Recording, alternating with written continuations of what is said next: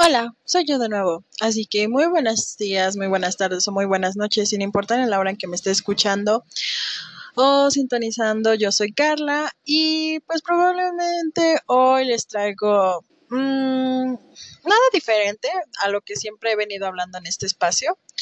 Pues como ya saben, estoy estudiando, bueno, estoy por concluir la carrera de psicología.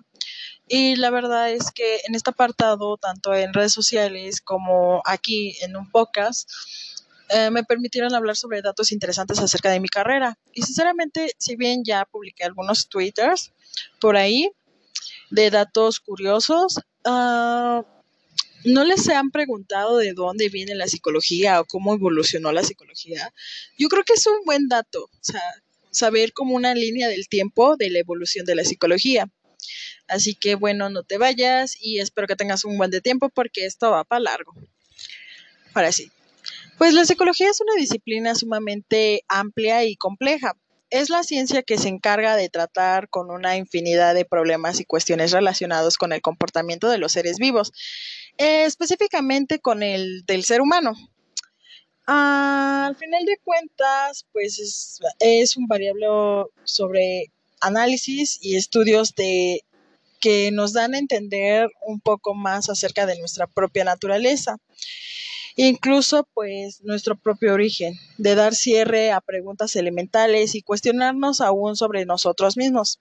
La historia de la psicología es un proceso tan cambiante y evolutivo como el propio sujeto, que esta misma estudia cambios de este.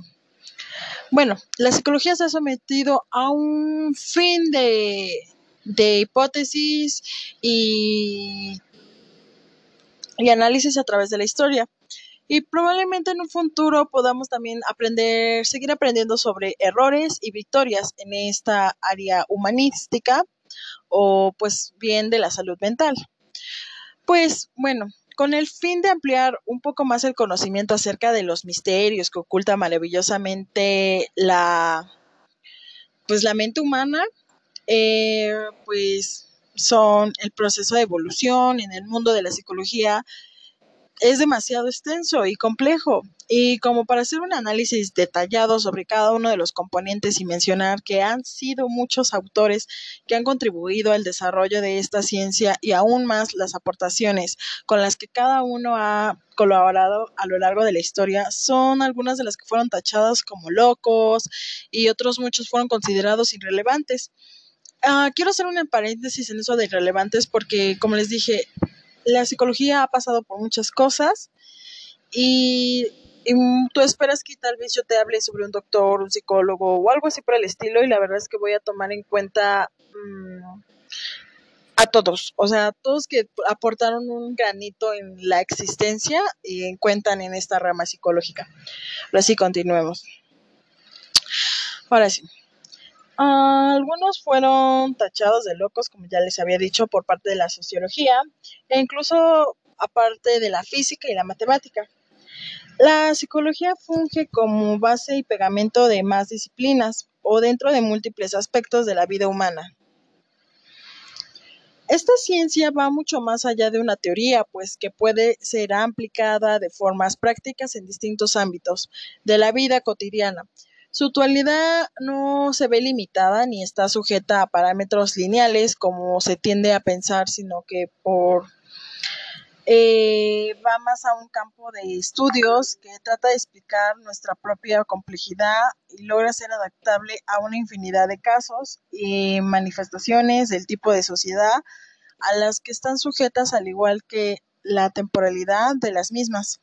Pues como en el caso de toda disciplina, el foco de interés y la necesidad de uso dependiente siempre de la situación a la que se enfrenta. Y pues encuentre lo que encuentre, es por esto mismo que hay motivos um, simples, ¿sí? Que he ido recolectando como nombres, aportaciones de filósofos, científicos y doctores más icónicos de cada etapa de la historia de la psicología como les había dicho anteriormente.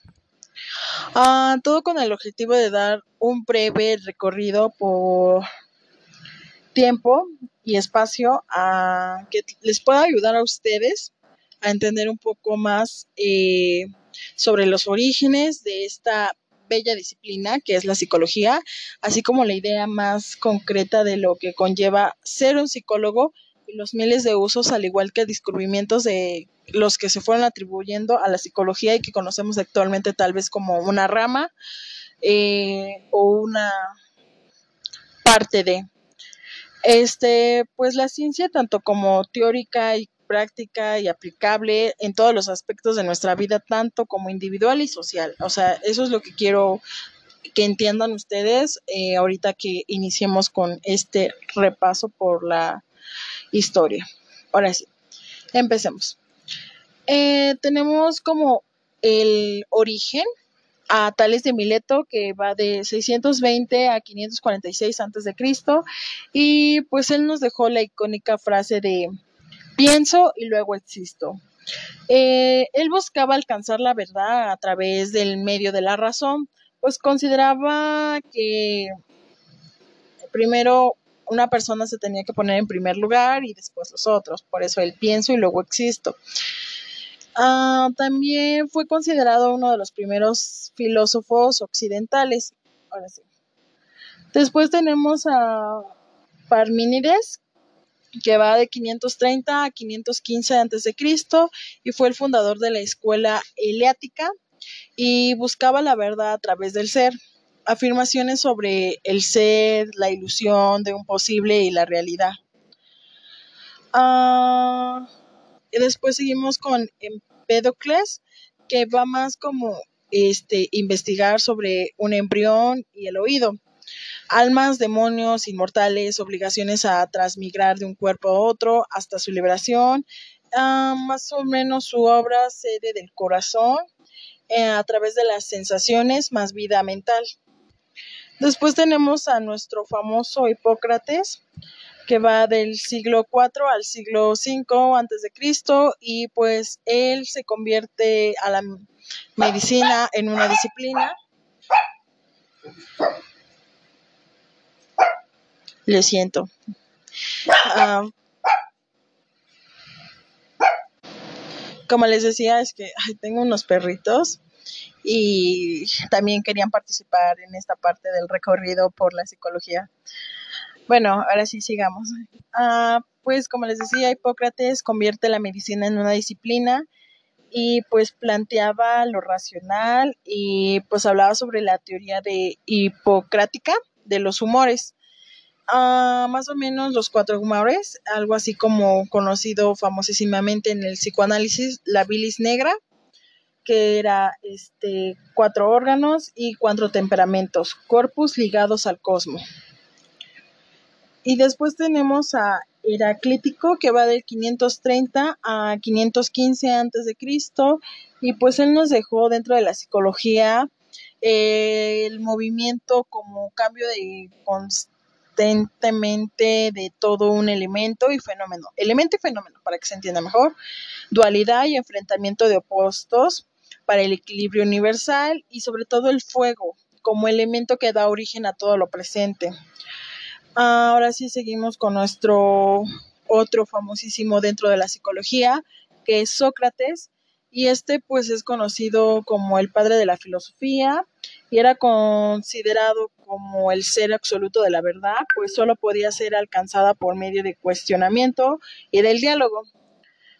Ah, también despierta el carácter analítico y contemplativo de la filosofía y para poder mm, de la palabra hacia la verdad. No sé si para este punto me voy entendiendo. Eh, este, pero Sócrates también fue una figura muy reconocida dentro de la mitología eh, y sobre todo en los estudios filosóficos y humanísticos.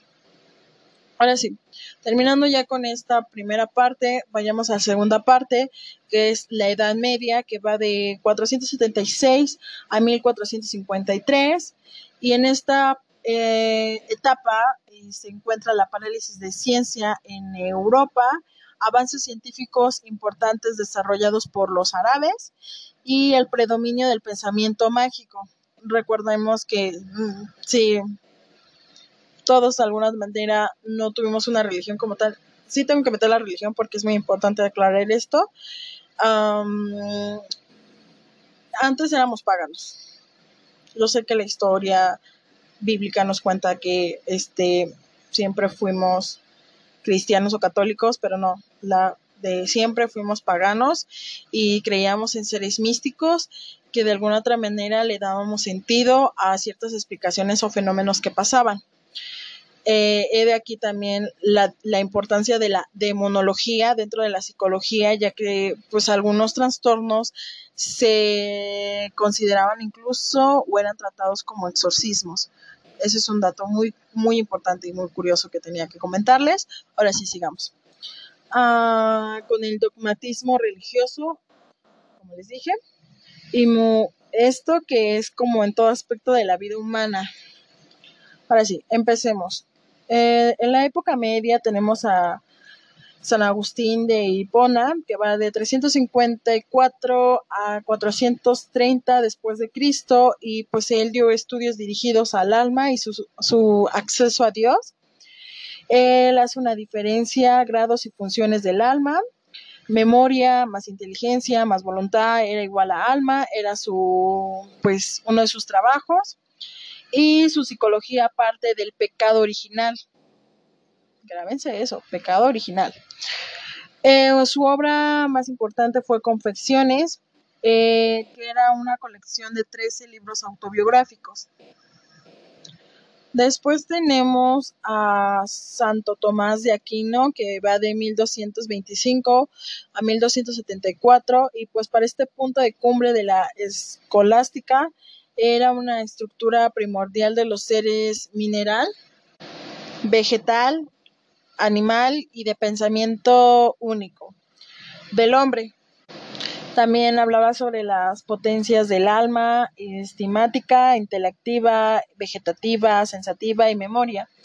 Él daba más o menos un conocimiento que provenía de sentimientos interiores y exteriores, ah, como ya saben, la vista, las manos, el oído, este, el gusto. Entonces él todo lo, lo daba sentido y una respuesta. Y bueno, Después entramos a la crisis del siglo XVI, ajá, que viene una ruptura con tradición de misticismo y cristianismo. Por eso les había comentado sobre el primer dato acerca de la religión y demonología. Después tenemos eh, que en esta parte de la crisis entra como objeto de interés pesaceres del alma, cristiana al cuerpo y la razón, eh, el movimiento de reforma, que era el hombre deja de ser sujeto de Dios y de alma inmortal y comienza a ser considerado como un individuo, es decir, entra la parte del yo. Ah, tenemos como la libertad esencial para el ser humano y el uso de experimentación para crear ciencia. El hombre se vuelve objeto de investigación y bueno, en esta parte tenemos a Leonardo da Vinci, eh, que es de, va de 1452 a 1519.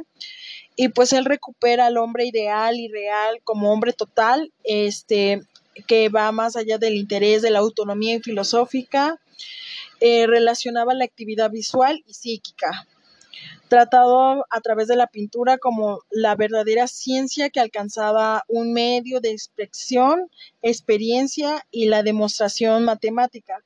El hombre puede ser liberado de la autoridad segunda naturaleza y otorgaba eh, por el ser espiritual. Después tenemos a Miguel Ángel de Bonuoli, eh, que va de 1475 a 1562 y pues él era apodado como el divino y se consideraba como el renacimiento del mismo. Este hombre pasa a ser el centro del universo y fue lo que dijo en su trabajo, que consideraba que la verdad solo puede ser alcanzada por medios de la reflexión personal y la investigación completamente por la razón. El hombre era destinado a alcanzar la perfección divina.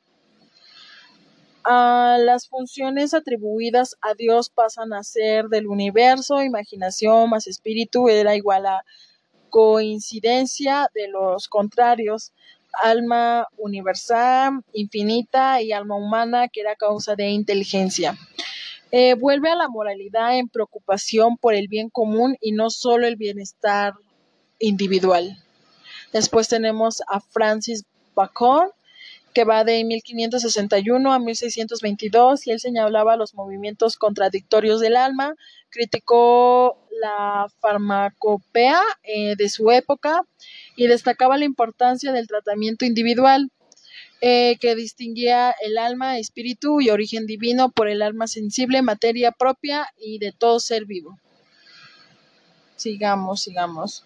Ah, para este espacio tenemos también a René Descartes, que va de 1546 a 1650 y era el padre de la filosofía moderna. Sí, moderna. Eh, él combatía prejuicios a través del rechazo de verdaderas eh, verdaderas verdades recibidas. Así lo decía él. Sí, es un poco confuso, pero era filósofo. Se concentraba en el estudio del conocimiento humano y ligaba el pensamiento filosófico al pensamiento matemático. También tenemos a Blaise eh, Pascal, eh, que va de 1623 a 1662 y él propone cambiar la manera en la que se ha manejado el mundo. Entrega el conocimiento a la ciencia, aportaciones, pensamiento de pasacálico, elementos individuales y sociales y teorema de Pascal, teoría de la probabilidad, la existencia del vacío y triángulo de Pascal son algunas aportaciones que seguimos viendo actualmente en la carrera. El elemento esencial del hombre era la voluntad y la fe, no la razón natural. Corazón era igual, albergaba tanto como la voluntad como la capacidad de la fe. Él también propuso el libre albedrío y separa al hombre del animal. Uh, después tenemos a Baruch Espinosa, que va de 1632 a 1667, y él habla sobre la realidad del hombre que era doble. Realidad era igual a sustancia, fue lo que dijo en su trabajo, pues Dios se identificaba con la naturaleza, la cual manifestaba de formas tanto activas como pasivas. El hombre era igual a cuerpo más alma, extensión sobre pensamiento y buscaba la comprensión auténtica de la realidad eh, después tenemos a John Locke, que nuestro famoso John hablaba sobre entender el alcance y límites del conocimiento. Él propone descubrir el método para pasar de entendimiento al saber y las sensaciones son la fuente de las ideas. Ideas simples como relacionadas con las cualidades de los objetos primarios y secundarios ideas complejas que derivaban de la experiencia, pero eran formadas por la combinación de ideas simples. Es un poco enredado, lo sé, pero tiene sentido cuando uno está estudiando la, carrera. Eh, después tenemos a Gottfried Wilhelm Leibniz, que va de 1646 a 1716 y hablaba sobre el inconveniente humano era la raíz de los juicios y el razonamiento eh, que era inconsciente, el individuo no tenía un conocimiento actual de este conocimiento mental, la otra cara de la conciencia, hábitos más tardes, y se usaba como para el psicoanálisis. Eh, George Brekin, 1685 a 1753, el interés hablaba sobre la espiritualidad e inmortalidad del alma, hablaba también sobre la materia que reducida a un hecho subjetivo no derivaba a la percepción y consideraba el mundo exterior como una realidad psicológica y espiritual y también hablaba sobre las percepciones que construían nuestro mundo, que eran manifestaciones de Dios y con los hombres por medio de la naturaleza. Eh, Etnia Bonul Condelat, eh, de 1714 a 1780 Decía que los sentidos eran la fuente del conocimiento, habló sobre el objeto de estudio, unión del cuerpo con alma, la experiencia en el papel de la unión cuerpo y alma, el hombre ah, que era sujeto de su propio conocimiento y sobre todo su obra sobre el lenguaje vinculado al pensamiento que hablaba sobre el origen del lenguaje proveniente de la imaginación. Imaginación. Eh, en mi mente sonaba chistoso, lo siento. Ah, las sensaciones como elementos primordiales en el origen de las facultades mentales y diferenciales entre el orden del espíritu y la materia. También decía que pues la imaginación era el paso a las puertas a las realidades de, de nuestro mundo interno y nuestros deseos. Eh, Denise Diot en 1713 a 1784 publica la enciclopedia y recoge los principios de la ilustración y consideraba que el hombre bien informado era un hombre nuevo y el más consecuente sin ignorancia. Probablemente actualmente si eso lo dijera, la tacharían de racista. Digo, no racista, clasista, porque recordemos que estudiar era un privilegio, entonces... Ah, bueno, yo me entiendo. Bueno, espero que lo hayan entendido el chiste. Bueno, después tenemos a Pierre James Georges Cabanis, eh, que va de 1757 a 1808.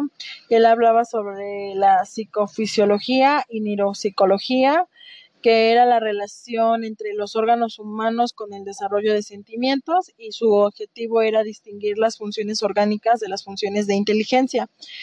Eh, estudiaba el sistema cerebral, sistema que une lo físico con lo moral y dividía el sistema nervioso en subsistemas.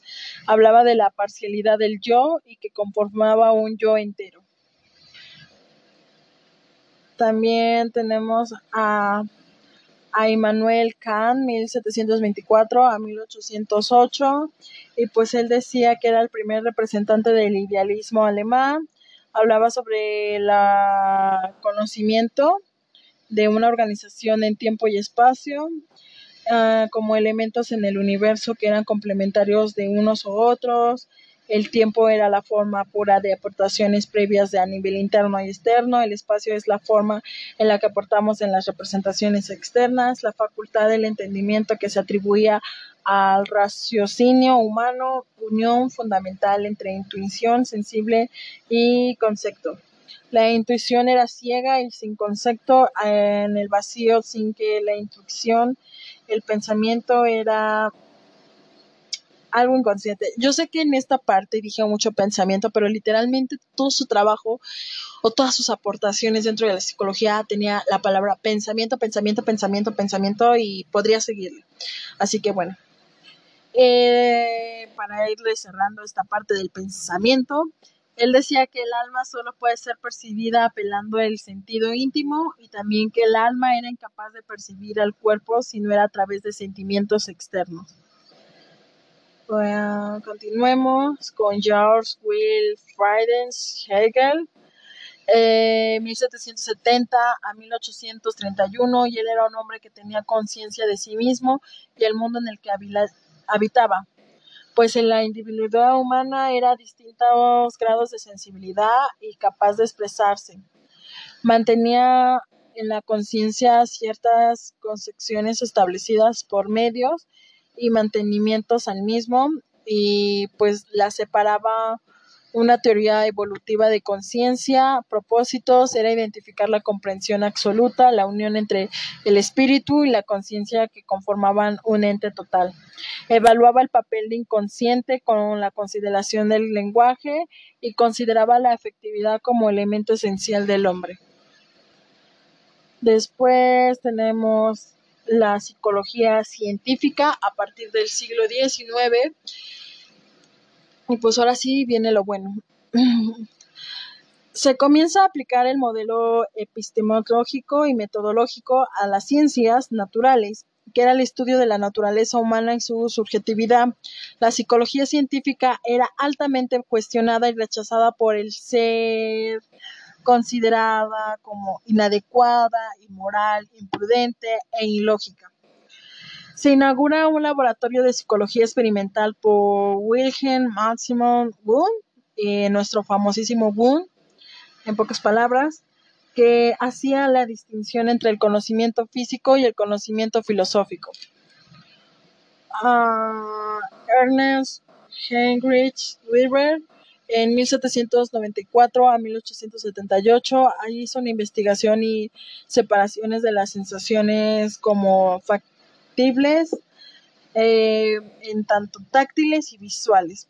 Eh, realizaba la ley de Weber, que era una relación cuantitativa entre un estímulo físico en cuanto a magnitud y la sensación producida por él mismo.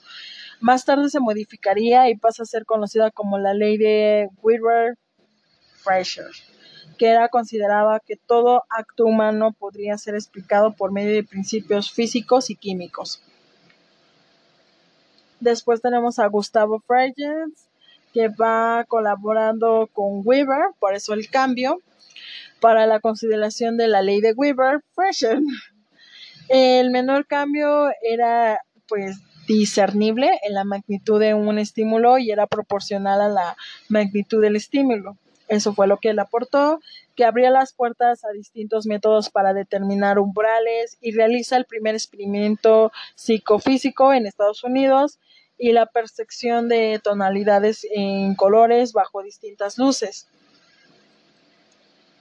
Después tenemos a Jean-Martin Charcot, 1825 a 1893, y hablaba sobre un neurólogo francés que estudiaba en la Chalferie de París, de París, de París.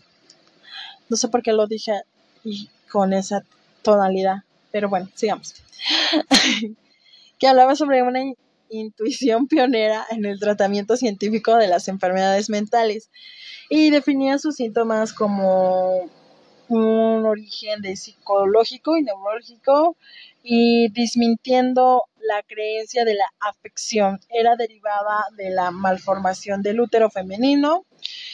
Eh, hace una distinción de histeria y lo que hoy conocemos como esquizofrenia, paranoia y aplica hipnosis en el tratamiento de afecciones psico fármicas y psiquiátricas. En términos más, más, más actuales, dejémoslo en psiquiátricas.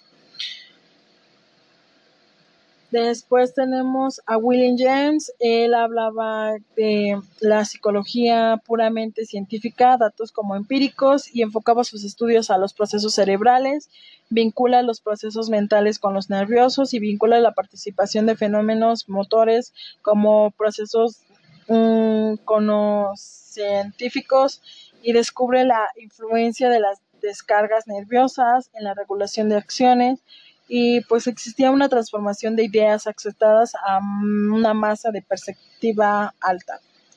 Después tenemos a Alfred Bynum en 1857 a 1911. Toma el interés en la influencia de la sugestión en el comportamiento humano, hablaba sobre un razonamiento, imaginación, procesos mentales sin imágenes, aspectos cognitivos de las personalidades. Desarrollaba junto a un Turing Simon una prueba para medir de forma objetiva la inteligencia de las personas y principalmente utiliza para orientar niños que presentaban dificultades de aprendizaje y utilizaba el ámbito laboral conocida como una prueba de Stanford Binet, que actualmente incluso creo que todavía la aplican en las expresas. Entonces se me hizo muy importante ponerlo porque nunca le dan el crédito a este autor. O probablemente sí conocías la prueba, pero no conocías el nombre del autor. Eh, tenemos a Wilhelm Maximo Wien, que va de 1832 este, a 1920. Parecerá que lo estoy repitiendo, pero no, o sea, él llegó a este punto por las fechas. Y él es el fundador de la psicología experimental y contemporánea. Él nos dejó estudios de contenidos de la mente, como la psicología del contenido, la psicología de la estructura mental, y publica sus libros Psicología Filosófica, en donde planteaba técnicas experimentales, Psicología de los Pueblos, donde mm, trataba sobre temas antropológicos y la influencia de la sociedad en el individuo. Y Wong define que la psicología como la ciencia que mm, es, tiene una experiencia inmediata, si lo podemos reducir así todo lo que escribió. Después tenemos a Joseph Bryan, que va de 1842 a 1925, y él descubre la función del oído en el equilibrio, descubre el mecanismo de la regulación térmica del cuerpo a través de la respiración, crea el método catártico Preussiker del psicoanálisis y era reconocido como uno de los mejores psicólogos y filósofos de Vietnam.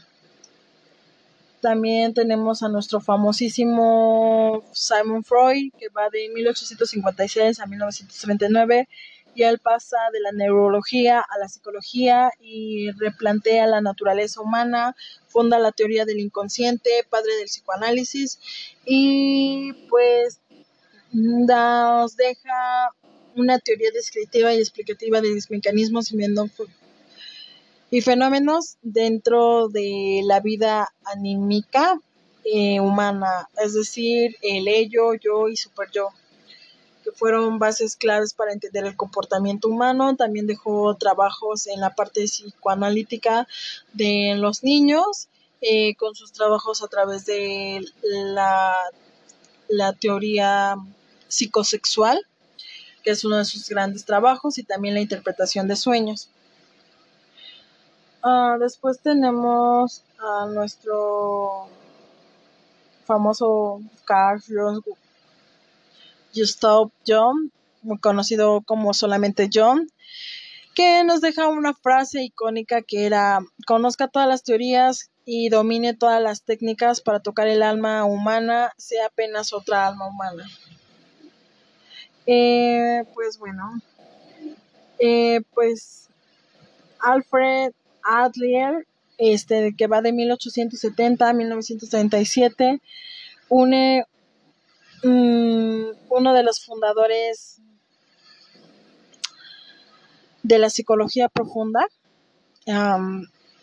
que pues se une, como había dicho, eh, con Simon Freud y Carl Jones y da inicio a la psicología individual, formula el concepto de compensaciones y fenómenos en el que el individuo refuerza aquellas capacidades deficientes y capacidades físicas.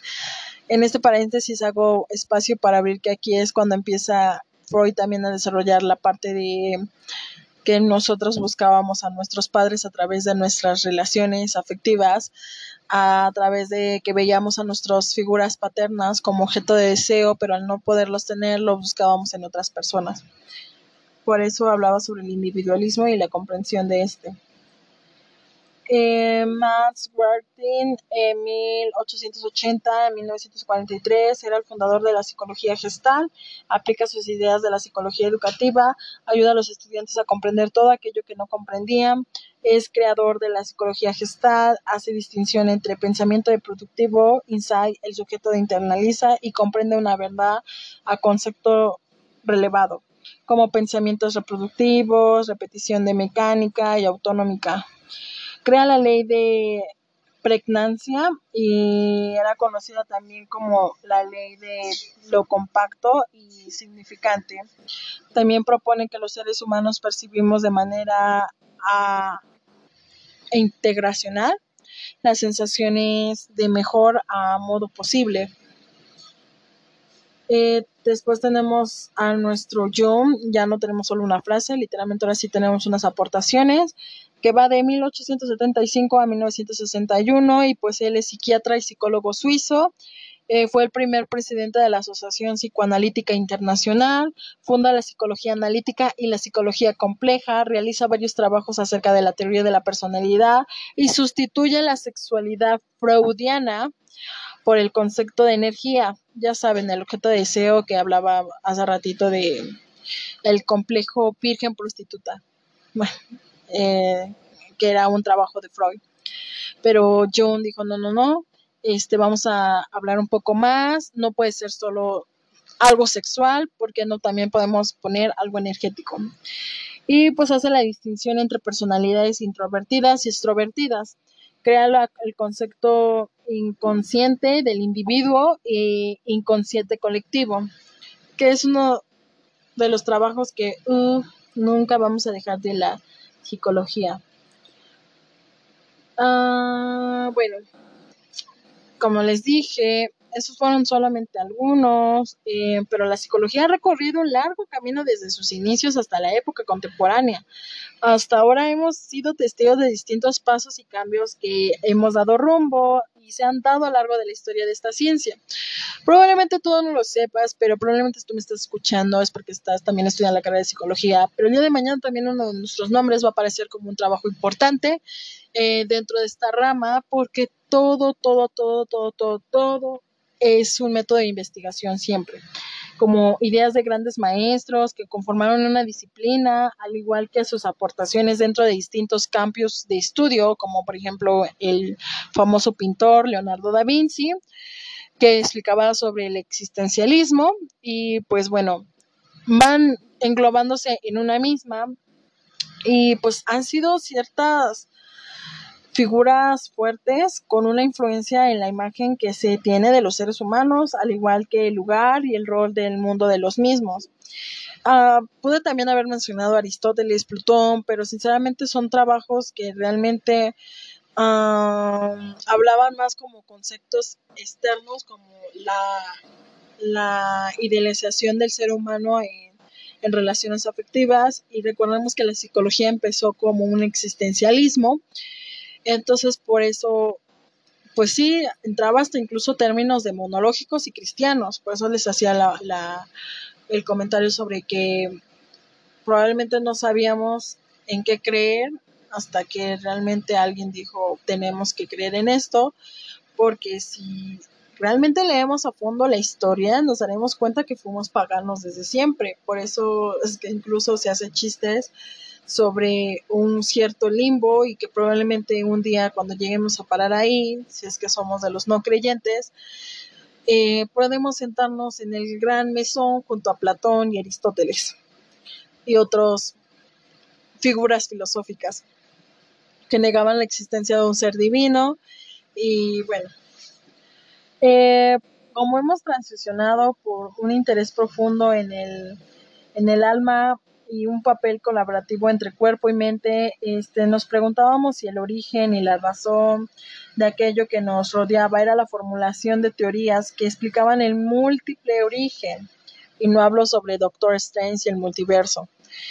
Eh, que va más allá de la psicología que había sido vista de todo y transmutado en tanto en su campo teórico como la aplicación de su utilidad y expandida como en proporciones monstruosas y relevantes también en la sociedad y ha acrecentado conforme al paso de los años. Aunque sinceramente no sé si realmente la psicología dejó de verse mal. Porque actualmente todavía existen personas que piensan que si vas al psicólogo es porque estás loco. Y, y son mitos con los cuales uno lidia totalmente, constantemente acerca de la salud mental. Entonces, eh, no te sientas mal cuando te digan, el psicoloco, porque sinceramente todos los aportadores fueron llamados locos o dementes o irrelevantes, sinónicos, blasfémicos y entre otras palabras que tal vez no puedo decir por respeto a, a las personas que me escuchan.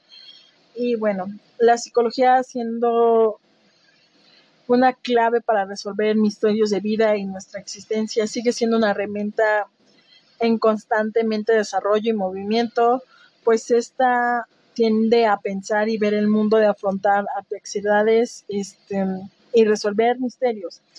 Es un complemento, pero también es un concepto independiente capaz de sostener por sí mismos la psicología de muchas cosas, pero al mismo tiempo es una sola y es la ciencia, pero también es un arte y es el balance sobre dos mundos en que no terminamos de comprender en nuestro cuerpo y nuestra mente y nos llenamos de interrogancias más grandes con las que nos hemos enfrentado eh, desde siempre. Pero al mismo tiempo, o por lo menos desde donde yo lo veo, son también un símbolo de manifestaciones y presenta un perfecto balance. Porque sin el, sin el existencialismo y la duda este jamás hubiéramos llegado a lo que hoy tenemos y jamás podríamos realmente llamarnos psicólogos. Entonces, bueno, eso ha sido todo. La verdad, yo soy Carla y espero que les haya interesado. Eh, sé que a veces se me olvida que estoy grabando. Eh, disculpen a mis perritos, pero es que a ellos también les gusta participar. Eh, pero se hace lo que se puede. sinceramente, no, no, no sabía qué compartirles y se me hizo muy interesante que conocieran un poco de la historia eh, y algunos autores principales sobre el existencialismo. Hubo personas tal vez que son muy reconocidas dentro de la psicología que tal vez no mencioné, como por ejemplo la hija de, de Simon, eh, las amantes de Simon dentro de la psicología, como Karen Horney, entre otras. Eh, pero son cosas que más adelante lo irán descubriendo. Yo solamente puse como que lo más relevante para que esto no se alargara más y pudieran escucharlo con calma, al mismo tiempo aprender y reírse de mí misma, porque la, verdad soy una persona que, como pueden notarlo, tiene a veces enredos con algunas palabras, pero siempre haciendo eh, un contenido pues que realmente les llame la atención y que les guste. Entonces hubo palabras que literalmente tuve que cambiar también a este diálogo o este discurso para que fueran mejor entendidas. Y bueno, eso ha sido todo de mi parte. Yo sé que el que más tarda en despedirse es porque no se quiere ir y eso es lo que me está pasando a mí. Entonces, hasta la próxima y gracias.